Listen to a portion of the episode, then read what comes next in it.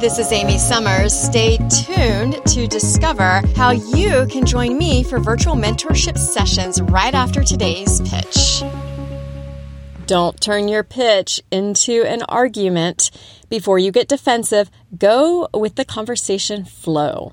When you are pitching someone, it can be easy to fall into a debate trap, especially if it's a cold call and the person you are pitching is not expecting the pitch. They can immediately turn argumentative. Don't take the debate bait. Instead, turn it into a conversation. The pitch challenge today if you feel your prospect getting a bit agitated, maintain the flow of the conversation rather than reacting in a drastic way. The back and forth dialogue between a successful pitcher and the prospect can smooth out objection scenarios. If done well, it's as if the objection wasn't a hiccup in the conversation at all. It's just a query.